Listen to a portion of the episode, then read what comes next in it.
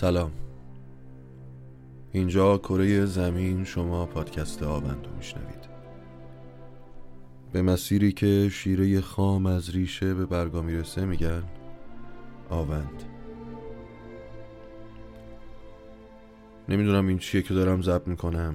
اپیزود اپیزود ویژه است. اگه ویژه است چرا ویژه است؟ اسمش چیه؟ نمی‌دونم. اما یه چیز رو می‌دونم. اونم اینه که از روز اول شعار این پادکست این بوده. ما اینجا قصه هایی رو تعریف می‌کنیم که با شنیدنش نهال اندیشه تو ذهن مخاطب کاشته شه. اندیشه. تو پرانتز باید می‌گفتیم ولی به حتما درست بودن این اندیشه اطمینان نداریم. از این به بعد اینو بهش اضافه می‌کنیم. در ادامه اون شعار گفتیم پادکست آون به ازای هر قصه که میگه یه نهال و به تکه خاکی از ایران هدیه میده. خاک ایران.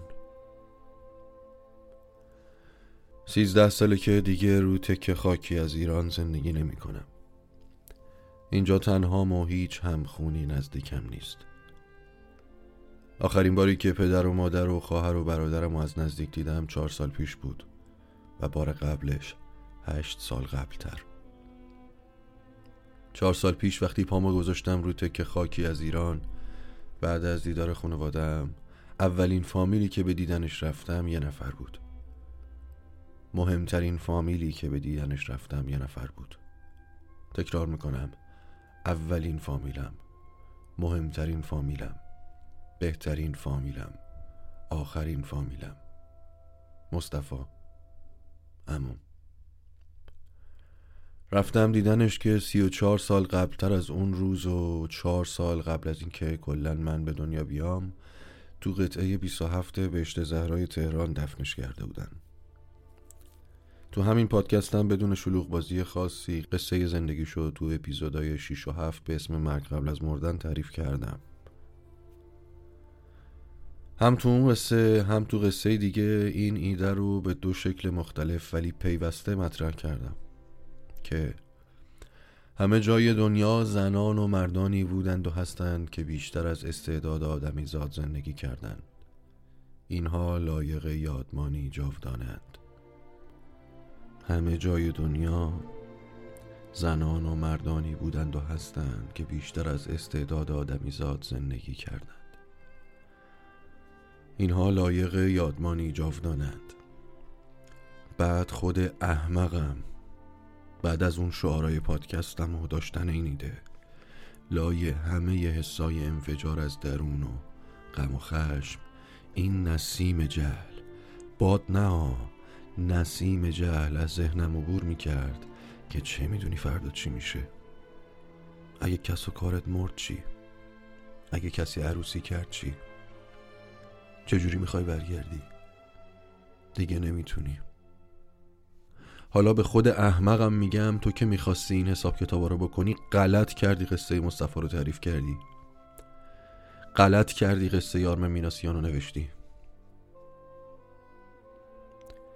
این اپیزود یا هر چی که اسمشو می‌ذاریم اصلا ویژه نیست. چرا؟ چون نه این پادکست پادکست ویژهیه نه من و زندگیم ویژه ایم نه مخاطباش. ما هممون آدمیم تو معمولی ترین شکل ممکن. با یه هویت ملی مشترک و هویت های مختلف شخصی. مرسن پادکست آن تو آخرین اپیزودی که منتشر کرد حرف مهم زیاد زد. اما به نظرم مهمترینش یه همچین مفهومی داشت. که من اینو منتشر می‌کنم که ده سال دیگه سی سال دیگه وقتی مردم معلوم باشه سال 1401 چطور فکر می‌کردم. نقطه. بچه های مردم نه خودکشی کردن نه از پشت بوم افتادن نه بیماری زمینه ای داشتن. بچه های مردم با رزالت تمام کشته شدن. همه بچه های مردم نه جاسوس بودن نه خودفروخته و نه وطن فروش بچه های مردم با رزالت تمام خفه و دستگیر شدن. خون خونه. چه تو تهران چه تو زاهدان چه تو کردستان و چه تو شاچراغ شیراز. که به ناحق ریخته شد. که به ناحق ریخته شد این خونا که ازشون حتما لاله خواهد دمید. ربیع اول کلا 29 روز نیست. هنرمند با تهدید ساکت شدنی نیست. همه اونا که کمتر حرف می‌زنن با اونا نیستن و همه اونا که خیلی حرف می‌زنن با ما نیستن. نقطه. خدمت شریفتان عرض می‌کنم این آرزوی من است. وقتی از این دوران کثیف و سیاه رد شدیم پرچم پرچم ایران است و تمام مردم ایران با تمام تمامیتش سیر همان پرچم به هویت ملیشان افتخار می کنند و هویت های قومی و اعتقاداتشان را پاس می دارند و تمرین می کنند رأی رأی اکثریت است و حقوق حقوق اقلیت تنی که لباس قانون پوشیده معمن مردم ایران است و نه متعرض به حقوق و روح و جسمشان. و ما با تمام تفاوتهایمان دیگر فقط ماییم. ما و آنها نداریم. تمام می کنم حرفم را با پاراگرافی از یاسین حجازی که دوستش می دارم محبوب من تو که نیستی فقط برایمان از مانده و خون. و کسره ای به نازکای تارهای مو. و جوانان بعد جوانان دیگر هیچ کلمه مشترکی نداریم.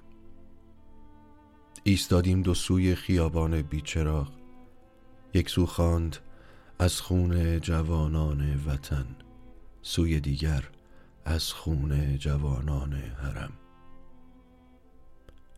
خون میانمان روان بود. یک سو بیلبورد داشت از خون جوانان حرم. سوی دیگر وی پی که بگوید از خون جوانان وطن. یک سو هیچ اشتباه نداشت. سوی دیگر لابد همه آنچه داشت اختشاش. و میانمان جوی خیابان جوی لوالب خون داشت. خونی که دلمه نمی بست جاری بود. نمی ایستاد. تو بگو از خون بالاخره جوانان وطن یا خون جوانان حرم؟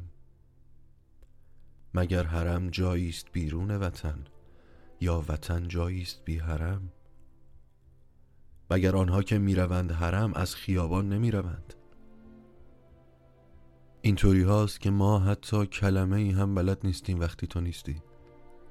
شبکه پویا کارتونش را قطع کرد.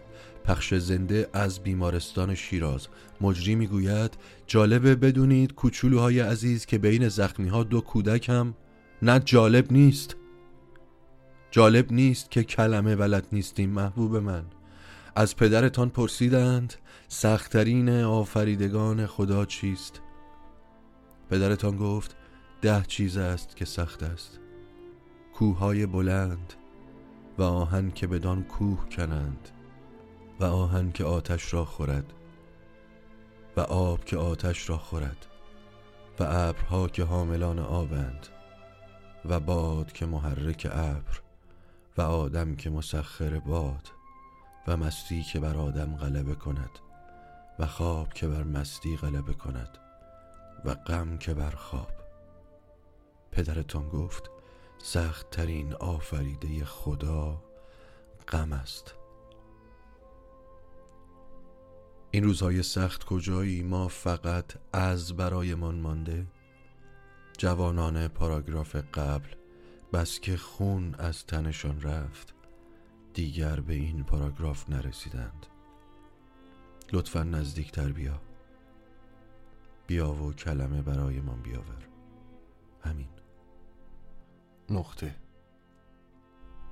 و این اپیزود غیر ویژه را مثل پایانبندی فیلمی که بر اساس واقعیت ساخته شده تمام می کنم فیلم دادگاه شیکاگو هفت. آنجایی که قاضی ناعادل تام هیدن را نماینده جمع می کند و از او می خواهد چون به نظرش تام از بقیه معقول تر است با وعده این که اگر آنجوری که من میپسندم اظهار خودت را قبل از اعلام حکم بیان کنی در حکم خودت تخفیف چشمگیری قائل می شوم ولی تام بلند می شود و کاری می کند که فیلم را ببینید. تمام ایرانیانی که در طول تاریخ به خاطر داشتن عقیده جانشان را از دست دادند یا زندانی شدند. تمام ایرانیانی که در طول تاریخ به خاطر وطن جانشان را از دست دادند. مجموع دویست هزار زن و مرد ایرانی جان باخته در جنگ ایران و عراق. مجموع اسرا و جانباختگان جسمی و روحی همان دوران. مجموع جانباختگان پرواز شماره 752 زن زندگی آزادی.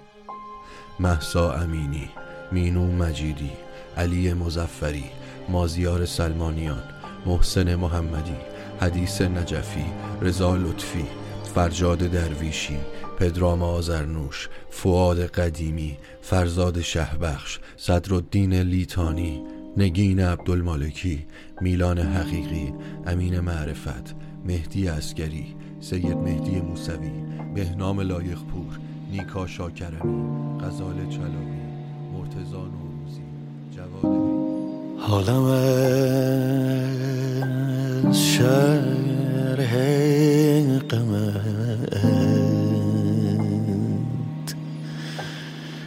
افسانه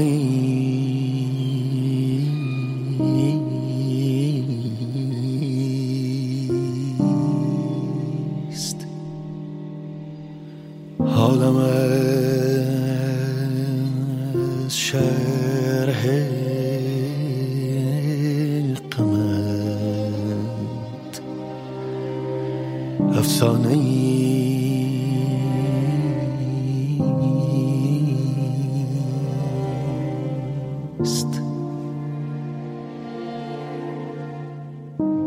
چشمم از عکس رخت.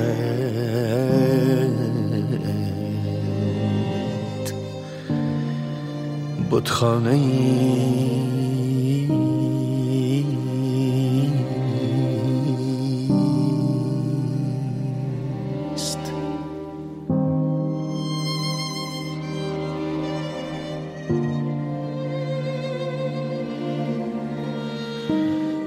بر امید زلف چون زنجیر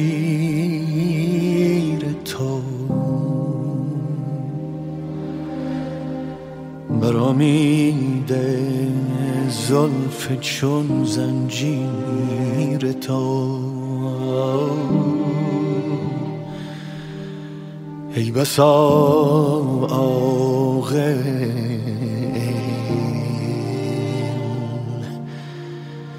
که چون دیوانه